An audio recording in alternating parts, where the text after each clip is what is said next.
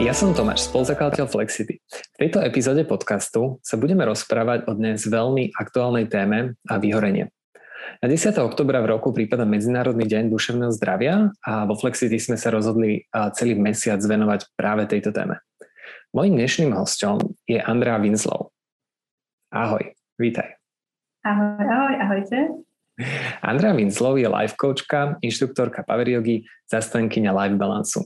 Pomáha ženám, aby si cez vlastné sebapoznanie vytvorili život podľa svojich predstav a boli šťastné a spokojné. A budeme sa baviť o vyhorení a práve teba tu mám dneska ako hostia, pretože ty si si takúto skúsenosťou prešla, tak rovno vlastne môžeme sa na to pustiť, pozrieť, aká bola teda tá tvoja skúsenosť, aké boli tie tvoje zážitky s témou vyhorenia alebo s tým vyhorením ako takým. Hmm. Ok, super, ďakujem pekne inak za predstavenie. A čo sa týka môjho vyhorenia, tak o, samozrejme mám s tým osobnú skúsenosť. O, keď som si vlastne tým daným vyhorením prechádzala, tak o, nevedela som, že existuje niečo také, ako je vyhorenie. A ja som vlastne vyhorela na základe toho, že som si nabaľovala stále viac a viac vecí, ktoré už potom som nejako časovo a možno aj mentálne už nezvládala nejako um, všetko dávať dokopy. A nevedela som napríklad aj povedať nie na nejaké projekty, takže som si brala ďalšie a ďalšie, keďže som mala takú snahu um, ísť za nejakým takým pomyselným úspechom. Myslela som si, že keď budem robiť um, takmer dvadsaťštyri sedem víkendy, sviatky, tak vlastne um, budem taká úspešná a budem možno v živote nejaká taká šťastná, alebo teda možno šťastnejšia. A práve tam nastal taký ten zlom, keď o, som sa možno nejakým spôsobom o, preťažovala aj hlavne v tej pracovnej oblasti a nemala som taký možno vyvážený život alebo nejaké že vyvážené nízky tých váh, ako by možno mal m, taký zdravý štýl alebo teda možno nejaký zdravý životný štýl vyzerať. A všetko som to vlastne dávala len na prácu. A obrazilo sa to vlastne potom od toho, že cítila som sa veľmi zle. Um, venovala som sa potom už aj vlastne veciam, ktorým som veľmi nechcela. Venovala som sa predtým Facebook marketingu a mala som fanpage Mladý podnikateľ. A ja som stále chcela pomáhať ľuďom a byť nejakým spôsobom napomocná. A venovať sa teda aj coachingu. Takže tým, že som uh, mala fanpage Mladý podnikateľ, tak vlastne z toho mi vychádzali aj takí klienti. To znamená, že coachovala som väčšinou chlapov, coachovala som väčšinou nejakých mladých chlapcov, alebo teda um, mladých mužov, ktorí chceli začať podnikať. A témy, ktorým som sa venovala, boli napríklad um, time management, ako rozbehnúť biznis, ako um, byť čo najrýchlejšie úspešný a všetky vlastne takéto tie mužské témy. A cítila som tak vnútorne, že teda ja skôr by som chcela robiť niečo pre ženy, pre baby, nejaké také ženské témy, nejakého možno plynutia a tak ďalej. A necítila som sa potom už v tom nejako naplnená, ale nepočúvala som samu seba a aj tak vlastne som to robila a hrotila.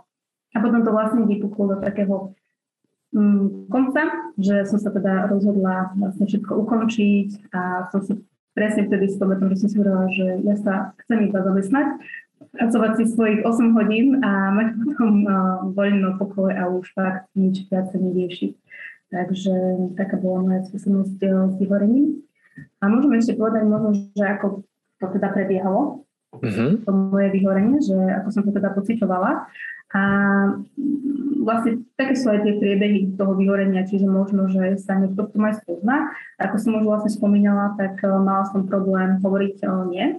Stále som si naberala ďalšie a ďalšie úlohy, alebo teda ďalšie projekty, aj keď som teda vedela, že už asi to veľmi nedám. A potom všetko som stavila iba na tú pracovnú oblasť. A tak to na teba doľahlo celé. Podstate, hej, hej. Tak to na mňa doľahlo celé. Hej. A bol to také, že uh, vedela si to sama nejak zreflektovať, alebo si mala aj signály z okolia, že uh, niekto možno to nejako načal tú tému, alebo videl na tebe uh, v podstate niektoré z týchto známok a že by ti to uh, nejakým spôsobom naznačil citlivo, že možno aj čas pomaly zamyslieť sa nad tým, alebo že či nebodaj niekto je fakt prišiel s tým, že bacha, už by si mohla spomaliť, lebo povedzme, už sa blížiš k vyhoreniu? Mm, Ešte ani nie. My sme boli vlastne taká partia alebo komunita, komunita no, takých podnikavcov, podnikateľov, ktorí mali také motto, že keď nevládzeš, pridaj, takže mm-hmm. nebola tam nejaká taká spätná väzba, že sa teda niečo deje. Bolo to skôr akože brané, takže je to OK, my tak proste robíme na niečo, makáme, tak vymavená. Mm-hmm. Vlastne, vlastne to, že to bolo vyhorenie, tak som sa, ani, ani neviem, že ako úplne presne k tomu postala, ale tak som si nejako googlila, alebo um, stále som mala tú chuť pracovať na osobnom rozvoji a takto vlastne som sa dostala aj k tomu vyhoreniu, ma to zaujala tá téma, načo som si nejaké informácie o tom naštudovala, povedala som si nejaké webináre a som si myslela, že aha, to bolo vyhorenie. Mm-hmm. Takže vlastne až tak spä- spätne to prišlo, že taká mm-hmm. analýza, že čo, to, čo sa vlastne celé udialo a... Áno, áno, áno. Že si vlastne zistila, že aj akože možno si aj vedela už tie niektoré signály, že si ich videla na sebe a... Mm-hmm. V podstate on si nevedela, že ako keby kam to smeruje asi. Áno, áno, áno. Um, presne. Signály som už na sebe vnímala, cítila, ale nepočúvala som ich. Uh-huh. Uh-huh. Hej. Vlastne si tak stále, ako keby možno bolo tak pracovne v tom jednom kole a ťažké to uh-huh. bolo zachytiť. Uh-huh. Uh-huh. Áno, áno. Ja som vlastne vtedy prežívala aj taký veľký zmetok v hlave, že vlastne tak venujem sa koučovaniu, že to sa mi akože aj darilo, niečo som aj dobre zarábala, ale stále som sa necítila vlastne taká nejaká vnútorne naplnená, šťastná, tak som potom vlastne hľadala aj dôvod toho, že koučovanie by tak mohlo byť. Takže aj to bola, vlastne bola tá cesta, že no, k tomu vyhoreniu. Že som vlastne nepočúvala samu seba, čo chcem robiť, čomu sa chcem venovať a nepodala som si také, že stop. Mhm. Mm-hmm, hej, to je určite veľmi dôležité. A vlastne ty si sa potom tomu začala viac venovať, aj si myslím, že bola aj o tom prednášať, aj si to ako viac študovala. Mm-hmm. A čo boli také mm, pre teba najzaujímavejšie veci, na ktoré si prišla počas teda toho celého štúdia, že o tej téme teraz, keď sa vrátime vôbec k takému tomu syndromu vyhorenia, že a, čo by sme o tom dneska mali vedieť určite? Mhm. Tak určite je dobré nedostať sa do toho syndromu vyhorenia, ale viem, že ľudia, ktorí sú možno aktuálne nadšení z nejakej práce alebo prežívajú takéto vnútorné, momentálne naplnenie z tej práce, že fakt to baví, naplňa a sú ochotní pracovať aj dvanásť hodín denne, tak oni to možno až tak nevnímajú. Že niečo také teda môže prísť a začínajú to vnímať ľudia až po niekoľkých mesiacoch, dokonca až po niekoľkých rokoch, že to vyhorenie je taký dlhodobý proces, že ona nepríde vlastne tak, že týždeň viac si popracujem a potom som vyhorená.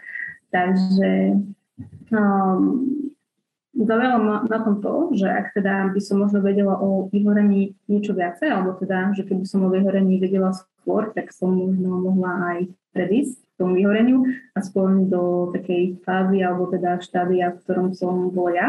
Ako, ja som sa nedostala úplne možno do toho posledného totálneho vyhorenia, ale zastavila som to možno, že pred hodinou dvanástej, ako sa hovorí. Ale možno mohla som sa aj vyhnúť aj tomu. Ja mohla som možno spraviť pracovnú oblasť takúže krajšiu, pestrejšiu a možno by som nepotrebovala nejakú dvojročnú pauzu vlastne od nejakého koučovania. Uh-huh. A čo je to posledné štádium, že kam si sa vlastne nechcela už dostať? Čo by, ako by to vyzeralo? Uh-huh. Tak uh, vyhorenie má um, taký viac tých fáz. Um, zvykne sa udávať buď, že sú tu nejaké tri fázy, štyri fázy alebo päť fáz, tak sa teda pokúsim uh, to nejako akože zhrnúť uh, do nejaké ako keby takej pomyselnej priamky alebo čiary, keď si predstavíme, že z hora nadol, tak do šikma. A začína to väčšinou tým, že sme takí nadšení z tej práce, ako som už hovorila, že máme fakt ochotu pracovať dvadsaťštyri sedem na nejakých projektoch, víkendy, sviatky a v podstate si tak ako keby dobrovoľne no, krátime ten osobný čas, nejaký súkromný. A niekedy to nadšenie vie byť aj také, že vlastne vynikáme aj toaletu, alebo mm-hmm. teda, že predĺžujeme ten čas, že kedy pôjdem na toaletu, alebo sa najem, lebo taká som nadšená z toho projektu. A potom taká vlastne ďalšia fáza je, keď človek príde do takého trošku opadnutia a tam sa už možno trošku tak aj viacej zreálny, že mám nejaký pocit preťaženia, že nevie, že úplne z čoho to je a necíti sa už tak úplne nadšenie, ako sa cítil napríklad na začiatku. Hej, ale tam už vlastne si tak povie, že aha, tak niečo nie je úplne tak, ako to bolo predtým, že niečo asi tam no, už je. A ďalšie také fázy sú napríklad fáza frustrácie, to už napríklad, keď nás tie úlohy začínajú nejakým spôsobom no, obťažovať, cítime sa viac taký podráždení a musíme sa fakt nútiť do plnenia nejakých úloh. A veľmi často sa môžeme stretnúť aj s tým, že keď od niekoho, kto už je napríklad v tejto fáze vyhorenia, tak keď chceme od neho niečo, nejakú úlohu, aby splnil, tak len tak prekrúti očami, gúľa a povie, že čo zase podobne chce. A ďalšia taká fáza môže byť o, už taká skôr, že ľahostajnosť, že už ako keby tomu človeku ani nezáleží na tom, že či príde teda na čas, či má obednú prestávku hodinu a pol, či ho niekto uvidí, že no, sa zašíva. A je tam už vlastne tá nechuť pracovať ešte väčšia. A stane sa aj to, že vlastne už sme aj takí, že agresívni, podráždení na zákazníkov, ale samozrejme môžu byť aj na našich kolegov. A to je vlastne, že už sa ten človek tak viac utiahne do seba a vyhýba sa napríklad aj team buildingom. Takže už proste nemá, nemá chuť ísť niekam s kolegami z práce. A vlastne to posledné štádium, na ktoré si sa teda pýtal, um, to je také, že úplne totálne vyhorenie. A to je, že už naozaj nechuť maximálna, aká sa možno dá.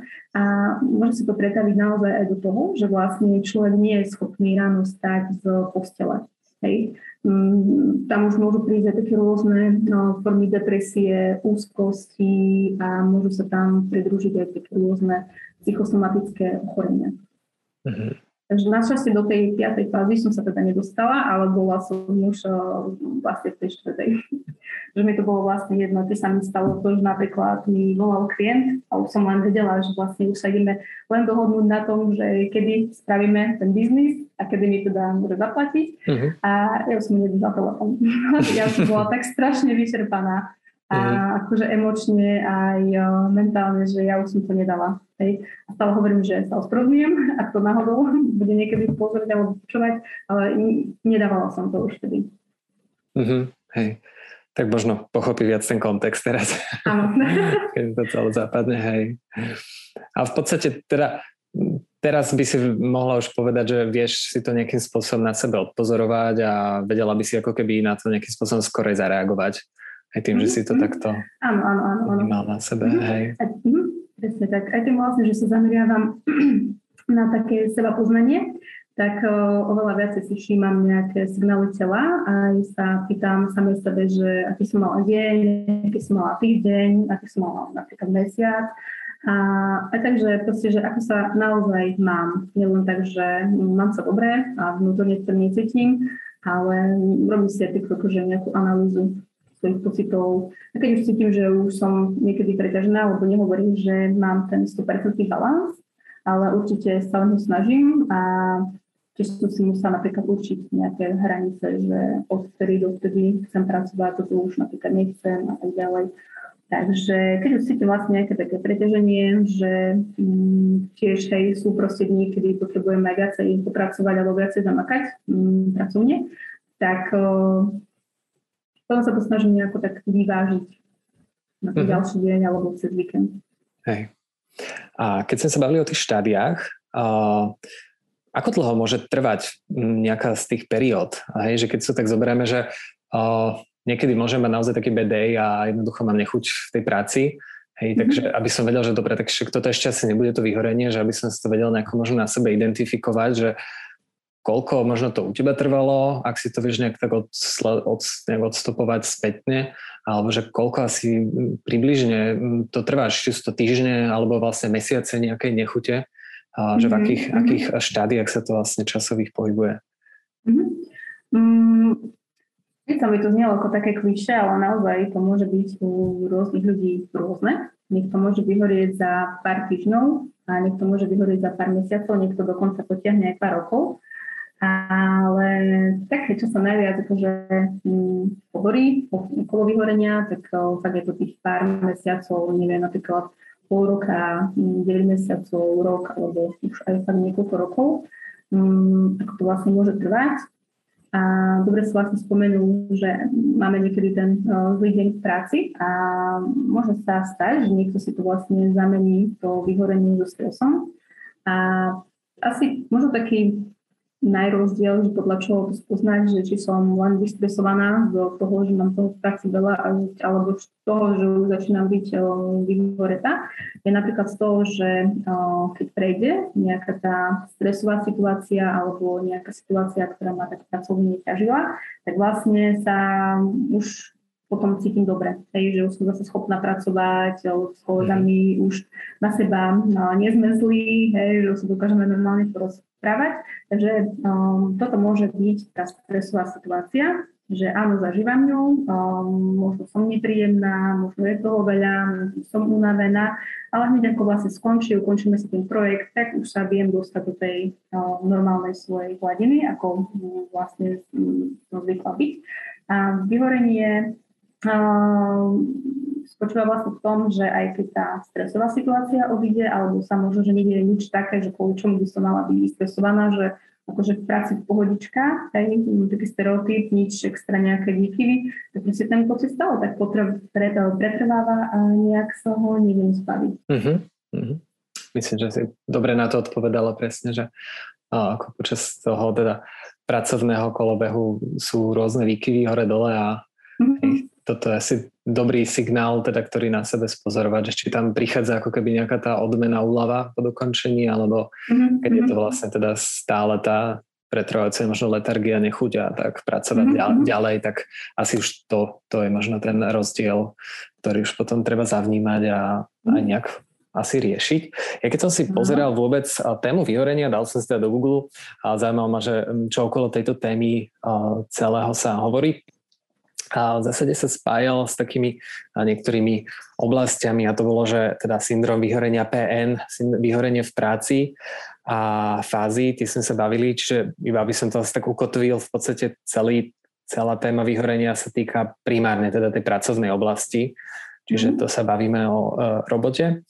A bola tam vlastne téma u zdravotných pracovníkov, takže to bola zrejme teraz momentálne veľmi aktuálna a otázka, ktorú ľudia hľadajú cez Google a bol tam vyhorenia pé dé ef, čiže zrejme, že ľudia hľadajú aj nejaké, nejaké materiály ohľadom tohto mm-hmm. a teda uh, bolo tu uh, téma liečba, vyhorenie a lieky.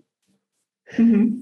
Čiže teraz vlastne, keď sa tak povedať, že sú nejaké štádia, uh, v podstate celý, celá tá téma uh, vyhorenia, keď som si pozeral, už tu existuje v zásade dosť dlho, lebo to prvýkrát o, o, pomenoval v podstate jeden psychológ v roku devätnásťsedemdesiatpäť a odvtedy v zásade už toto nejako že existovalo, bolo a asi za posledné roky to nabralo oveľa väčší asi spád, rýchlosť a oveľa viac sa o tejto téme hovorí. A čo teda o, vieme riešiť v podstate v rámci nejakej prevencie, že o, čo máme k dispozícii, ako by sme možno k tomu mali pristupovať, keď sme si aj teraz nejako možno zrekapitulovali, že OK, sú nejaké štádia, možno sa niekde nachádzam, že čo by som asi tak mohol robiť? Mm-hmm. Um, ako som spomínala, tak vlastne prevencia je úplne super, ale nie každý um, na začiatku toho vyhorenia bude ochotný um, a schopný um, si to uvedomiť a počúvať. A ľudia začínajú potom vyhľadávať možno nejaké príznaky a tak ďalej. Keď už sú možno v tej druhej, tretej fáze toho vyhorenia, že si začínajú uvedomovať, že niečo nie je veľmi dobré. A čo pomôže v rámci nejakej prevencie, aby som to mala zhrnúť do nejakých pár bodov, tak v prvom rade je dobré si uvedomiť, že život nie je iba o práci. A potrebujeme rozvíjať teda aj ostatné oblasti nášho života. Ja viem, že keď rozbiehame nejaký nový projekt, sme dostali nejakú super prácu, tak sme z toho nadšení a chceme tomu obetovať všetok voľný čas. Ale presne z dlhodobého hľadiska to nie je zdravé ani teda správne, aby sme žili len pre prácu. Potrebujeme proste si tam dať aj nejaké hobby, nejakých priateľov alebo proste nejaké aktivity, ktoré nás budú nejakým spôsobom naplňať, nabíjať takou dobrou energiou, aby sme si proste aj fakt dokázali nejakú oddychnúť a zrelaxovať. Potom super v rámci prevencie je podľa mňa, keď dáme seba na prvé miesto, ale nemyslím to tak, že nejako sebecky seba dávať na prvé miesto, hej, a egoisticky a ubližovať vlastne tým ostatným ľuďom, ale skôr dať seba na prvé miesto z takej lásky k samému sebe alebo k samej sebe, že keď ja si oddychnem, keď ja som v pohode, tak vlastne až vtedy viem byť lepšia kolegyňa, lepšia partnerka, lepšia priateľka, lepšia kamarátka, lepšia pracovnička. Takže až keď ja vlastne si naplním ten pomyselný pohár niečím, čo ma robí šťastnou, tak až vlastne potom viem dávať ďalej.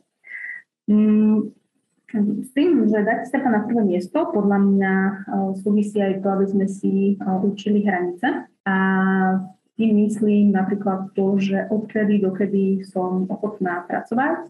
Napríklad neviem, že fakt si určím, že od tej ôsmej do štvrtej budem pracovať a víkendy, sviatky budeme voľné a takto si to určiť, stanoviť a držať sa svojich hraníc. Samozrejme, každý si to môže nastaviť podľa seba, no to som vám dala ako taký úplne individuálny príklad. A ja napríklad mám trošku taký sklon ku workoholizmu, no, priznám sa, takže ja svojím plánujem do jara ešte aj to, že kedy vlastne sa budem venovať niečomu inému ako práci. Ja som si dala proste dve také hrubé, modré čiary a vlastne tu mám rozdelené, že tu mám vlastne priestor na nejaké vzdelávanie, tu mám potom priestor na no, prácu, čo potrebujem spraviť a potom už, čo je za tou modrou čiarou, tak to sa snažím si dať o, sama pre seba, aby som vlastne mm, venovala niečomu inému, aby som nebola už potom tak pracovne pohľútená. A ako som spomínala, tak viem, že áno, niekedy hej, fakt potrebujeme zamakať, ale potom sa to snažiť nejakým spôsobom vykompenzovať. Neviem, napríklad, ak sa to dá, hej, ísť na dovolenku na týždeň, nemyslím, že musí to byť výhradne, že o nejaké zahraničie, ktorým to môže byť aj nejaké mesto, alebo ísť aspoň na predĺžený víkend, si niekde oddychnúť podľa možností. A ďalej je podľa mňa super sa naučiť vedieť povedať nie. Hlavne na nejaké projekty, ktoré buď s nimi tak nie súznime, tak vnútorne. A takisto aj vtedy, keď už cítime, že už tá naša kapacita je už trošku taká, že plná, že nepráči uh-huh. potom ako keby ďalšie a ďalšie o, spolupráce, ďalšie a ďalšie úlohy hey. A všetko môžeme. Čiže vedieť vlastne povedať nie, alebo prípadne sa naučiť možno podľa možnosti, keď sa to dá, tak naučiť sa možno delegovať tú prácu na niekoho iného. Že treba mi spraviť veľa vecí, tak nájdem si možno niekoho, na koho to môžem zdelegovať, aby ja som nemala také napätie z práce, že ešte toto, ešte toto, ešte toto. Uh-huh. A čo, čo, tebe, čo tebe pomohlo naučiť sa vlastne povedať nie? Že bola to aj pomohla ti tá vlastne teda skúsenosť, že už si vedela, že toho je veľa, už sa tam znova nechceš dostať, alebo aj niečo ďalšie ti ešte tak pomohlo tak sa upevniť v tom, že si vieš razantne povedať nie. Uh, áno, bolo to vlastne, život ma naučil, ako sa hovorí, a skúsenosti. Uh, priznám sa, že nie som až taký typ, že viem tak krásne povedať, že nie. Hej, no, nie som zase tak typovo stavaná na to, aby som to vedela tak um, hneď okamžite odmietnúť. Uh, ale um, viem, že ak niekto odo mňa niečo chce, čo ja cítim, že mne sa do toho fakt, že nechce, alebo ja v tom nevidím nejakú prioritu, alebo nie je to niečo aktuálne pre mňa, tak jasne, je mi to nepríjemné no, to odmietnúť, mm-hmm. hej, že mám možno také výčitky, alebo proste také tie mm, emócie, či ľudia zažívajú, keď majú teda niekoho odmietnúť, a, tak stále si vlastne poviem, že im hovorím síce nie, ale v sebe hovorím áno.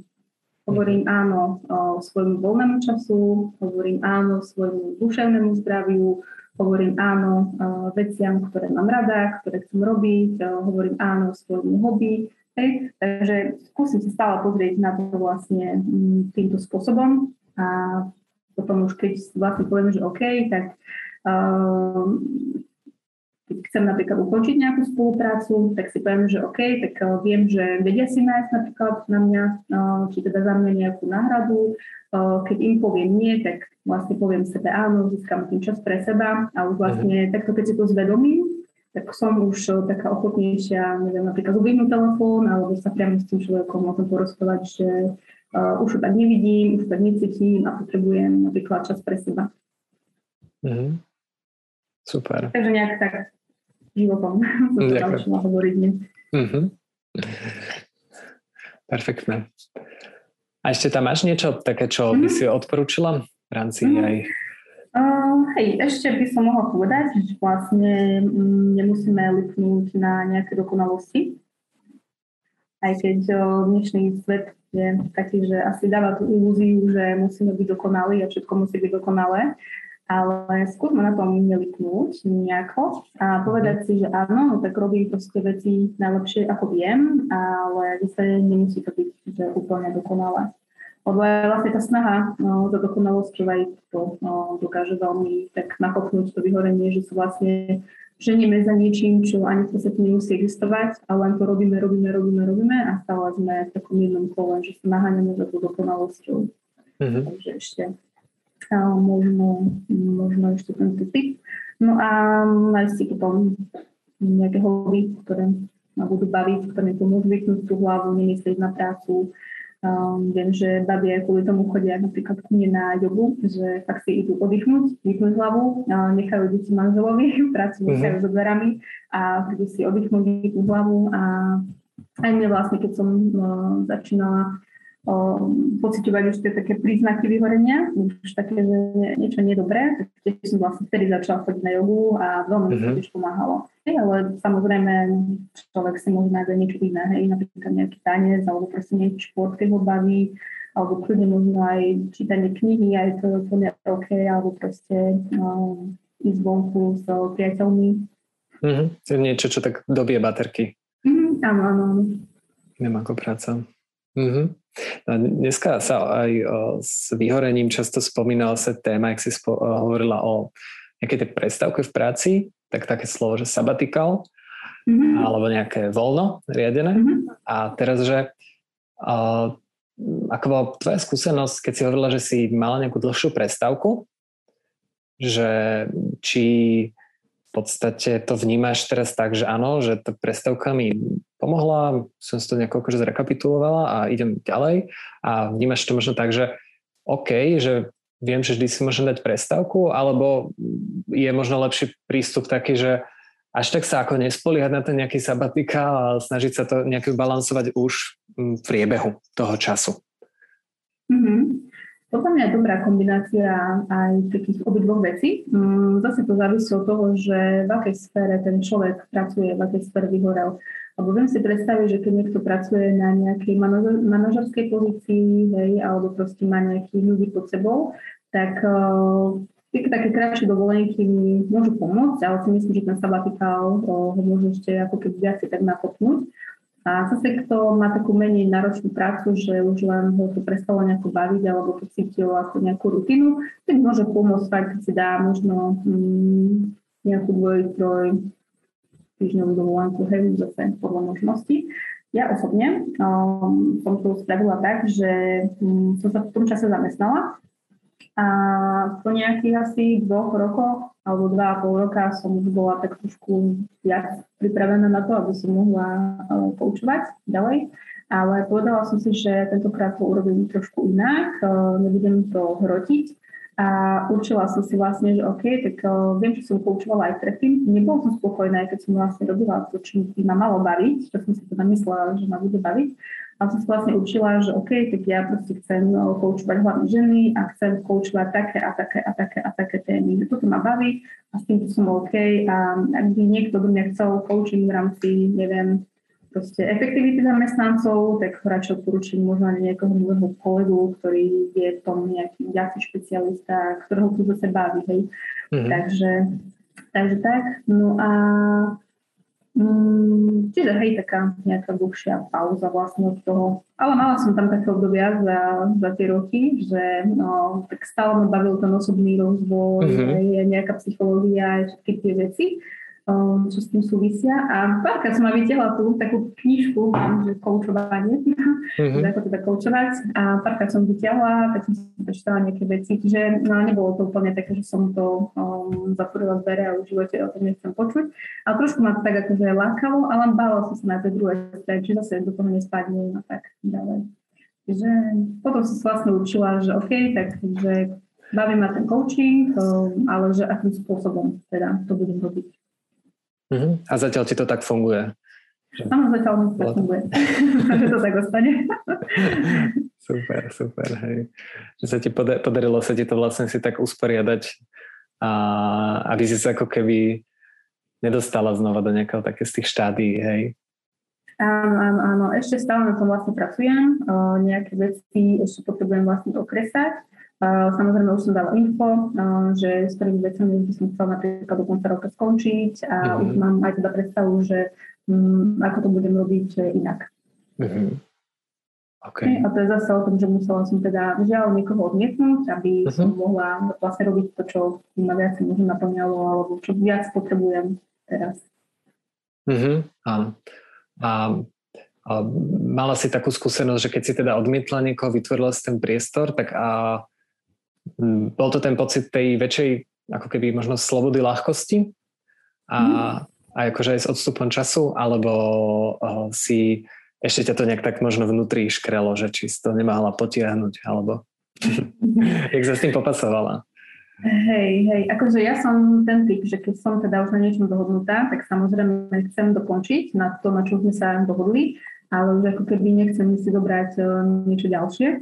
Uh, poviem proste normálne príklad, že mám už viac jog, ako by som si možno predstavovala, a tie jogy sú hlavne vo večerných časoch. A ja už fakt tak cítim, že joga ma stále baví a milujem svoje klientky, sú úplne super, aj tá atmosféra na našich jogách, len tie večery uh, by som potrebovala už aj tak, že sama pre seba. Že proste spraví v podstate prácu v tom vyhradenom čase, ktorú mám vlastne no, vyhradenú pre prácu, a večer by som chcela no, sa skôr venovať nejakým iným aktivitám. Samozrejme, chcem si nechať takže jednu, no, možno že dve jogy ešte, ale už to nebude také, že mám tých jog päť, šesť, sedem, hej, takže mm-hmm. už to bude no, lepšie. A ten stres stále, hej, je predtým, alebo neviem, taký ten nepríjemný pocit, že keď tam musím niečo odmietnúť, alebo neviem, s niečím nesúhlasím, alebo proste niečo nechcem, nech budú nejaké spolupráce, ale potom presne príde ten pocit, že mm, super, tak som rada, že som teda fakt robila niečo pre seba. Že príde z toho taký dobrý pocit. A vyčítky zatiaľ som nemala žiadne také. Mm. Super, perfektne. No, bavili sme sa teda uh, o jednotlivých fázach, povedali sme si aj nejaké um, možnosti, ktorými buď môžeme predchádzať, alebo jednoducho už keď sme niekde v nejakých začiatkoch, tak si môžeme aspoň pomôcť, aby sme sa nedostali ďalej a nejakým spôsobom sa z toho odvinuli naspäť a vybalansovali si nejakým spôsobom ten uh, čas medzi prácou, osobným životom a uh, všetkým naokolo. A teraz, ak by sme šli možno do toho prípadu, že už naozaj, že sa človek proste teraz v tom úplne, že topí a nevie čo ďalej, aké sú na Slovensku možnosti, že čo je možno také, čo prvé by mohol človek spraviť, po čom ako keby siahnuť, keď chce si pomôcť a nejak sa z toho dostať? Mm-hmm. Tak na začiatok môže vyskúšať vlastne niečo spraviť na tú prevenciu, alebo si určite hranice, hej, trošku eliminovať tú prácu. Ale môže sa stať, že človek možno, že by potreboval v tom pomôcť. Takže ja osobne si myslím, že je to možno nejaký taký ľahší, alebo na začiatku prípad vyhorenia, tak bude s tým pomôcť podľa mňa aj nejaký coach, nejaký life coach pracovný, alebo možno aj business coach, hej, závisí od toho, že zase v ktorej oblasti pracujem. A ja osobne si myslím, že keď už je to také, že pokročilo vyhorenie, keď už fakt tam prichádzajú aj depresie, aj o, možno úzkosti, tak veľký smutok, alebo neschopnosť sa z postela, tak si myslím, že je už tak vhodnejšie vyhľadať toho psychológa, pretože pracujeme trošku rozličným spôsobom a ten psychológ už predstavuje trošku aj tak viacej do hĺbky.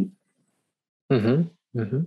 A vieš odporúčiť aj nejaké zdroje alebo nejaké informácie, že čo, čo by si možno ľuďom odporúčila teraz, že uh, kde hľadať uh, aspoň nejaké informácie, teda môžu si ľudia vygoogliť alebo možno mm. ako postupovať. My sa zase ešte pred týmto rozhovorom aj bavili o nejakých testoch, to ma celkom mm. zaujalo, že možno kebyže povieš o tom viac, uh, čo, čo na Slovensku dneska uh, máme v podstate po ruke k dispozícii. Mm-hmm, mm-hmm.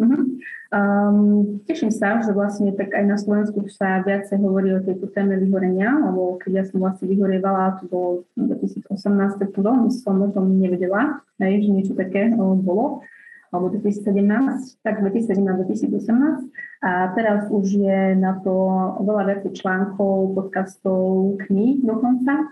A tie testy, čo si teda spomínal, tak sú úplne super, ktoré môžu byť teda napomocné v tom, že zistiť, že v akom štádiu možno vyhorenia som.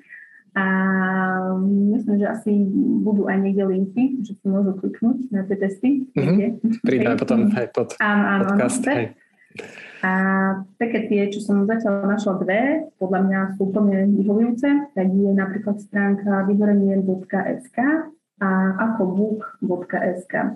A vlastne prebieha to úplne jednoducho, že vlastne len kliknete na ten link a už automaticky sa vás tam budú pýtať nejaké otázky a budete na tie otázky odpovedať no, podľa aktuálnej situácie a na konci budete mať nejaký výsledok. A možno je super napríklad, že si no, spravím o, tie testy napríklad dneska a zopakujem si ho o tri mesiace, alebo o pôl roka, alebo o nejaký čas. Hej, a možno aj takto by ten človek mohol sledovať uplatnenie toho vyhorenia. Že toto by mohla byť o, jedna z pomôcok. Mm-hmm. Yeah. Takže vlastne možno to pridať do nejakého takej uh, zásoby taká vlastne tej starostlivosti o seba, v podstate nielen toho fyzického, mm-hmm. alebo toho duševného, mať mm-hmm. ako keby niečo takéto, že občas si spraví taký ček toho, ako som na tom, ako sa vlastne cítim, nejak si to zrekapitulovať a pozrieť sa, ako sa mi to vyvíja aj v čase je fajn. Mm-hmm. Že vedieť, že keď už, keď už to treba asi aktívnejšie riešiť a možno vyhľadať pomoc, alebo keď si je schopný som s tým poradiť aj sám. Mm-hmm. Určite si myslím, že aj to duševné zdravie je dosť dôležité, že nezameriavať sa možno len na to fyzické zdravie, ale sa pýtať aj, že ako sa má moja duša napríklad, hej, uh-huh. alebo ako sa proste mám no, tak sama so sebou, tak skutočne naozaj. Uh-huh. A keď si sa ty rozprávala vlastne s ľuďmi alebo nejakým spôsobom uh, si komunikovala o tejto téme vyhorenia a stretávala si sa s tým, že to ľudia aj brali vážne? Že Uh, si to tak nejak uvedomovali, že hej, že môže to byť ako keby taká akože v zásade ako keby aj diagnóza alebo nejaká povedzme duševná uh, choroba až do konca, alebo to ľudia ešte, alebo skôr ešte to tak možno ľahko vážnejšie, že však tak to je, to, to je nejaké vyhorenie a to prejde. Mm-hmm. No, keď som sa o tom bavila teda s nejakými um, ľuďmi alebo teda s klientmi, alebo keď som o toho robila prednášku, tak uh, v tom čase vlastne ešte nejaké vyhorenie nebola určená ako nejaká bio, diagnóza, že brali to len, že aha, aha, okej, okay, že niečo také tu je, ale nebrali to zatiaľ nejako tak, že vážne, že by sa toho zľakli. Ale no, napríklad, m, čo dobre možno spomenúť, je aj to, že no, podľa vé há ó sa vyhorenie stalo aj oficiálnou diagnózou, respektíve bude tak ku dňu, ku januáru dvetisícdvadsaťdva. To vlastne stane tou oficiálnou diagnózou. A vé há ó vlastne to vyhorenie definuje ako taký nadmerný pracovný stres, ktorý nebol správne zvládnutý. Mm-hmm. Takže je to vlastne už ako keby určitá diagnoza, ktorú je treba potrebné riešiť. Že dá sa to, ako keby niekto, vie to povedzme možno asi psychológ alebo lekár, nejakým spôsobom diagnostikovať. Áno, áno, áno, áno, áno, presne tak. Uh-huh, že bude to mať v dispozícii. OK. Čiže sme hovorili teda, že ako ty odporúčaš teda, že v tých ľahších prípadoch možno alebo v nejakých pochybách uh, sa dá osloviť aj kouča, uh-huh. niekoho a kto sa venuje vôbec téme, asi možno osobného rozvoja, a už keď je to niečo také akutnejšie, ktoré už viac ide na tú psychickú stránku alebo prípadne že zdravotnú, tak vtedy viac psychologickú pomoc reálne vyhľadať. Mm-hmm. Mm-hmm. Mm-hmm. Dobre, dobre. OK, prešli sme, myslím, že všetky také zásadné témy, také základné veci ohľadom teda vyhorenia. Bavili sme sa o tom, že čo to je, o tom, že už to je dneska aj diagnóza, o tom, ako tomu predchádzať. Si povedal veľmi, veľmi dobré tipy o tej prestávke, trávení času s blízkymi, a tá fyzická aktivita, či už joga, alebo nejaký beh, alebo nejaké vyvetranie sa, hej. Aj potom ďalej hobby a koničky. A prípadne ešte, čo som našiel, je aj dosť odporúčaná forma nejaké meditácie alebo také tie autogénne tréningy, mm-hmm. mindfulness sa dokonca dosť odporúča, alebo tzv. Tie em bé es er metódy. Takže čokoľvek, čo vlastne pomáha skľudňovať hladinu stresu a ako keby rozširovať tú vnímavosť. A ako si spomínala, že a vedieť zachytiť, ako sa cítim možno počas dňa, že čo, čo vlastne naozaj mi je, tak práve tieto techniky nejaké všímavosti alebo meditácie sú na to veľmi dobré, aj účinná. Mm. Myslím, že viaceré práve organizácie odporúčajú tieto ano, techniky. Ano, ano, ano.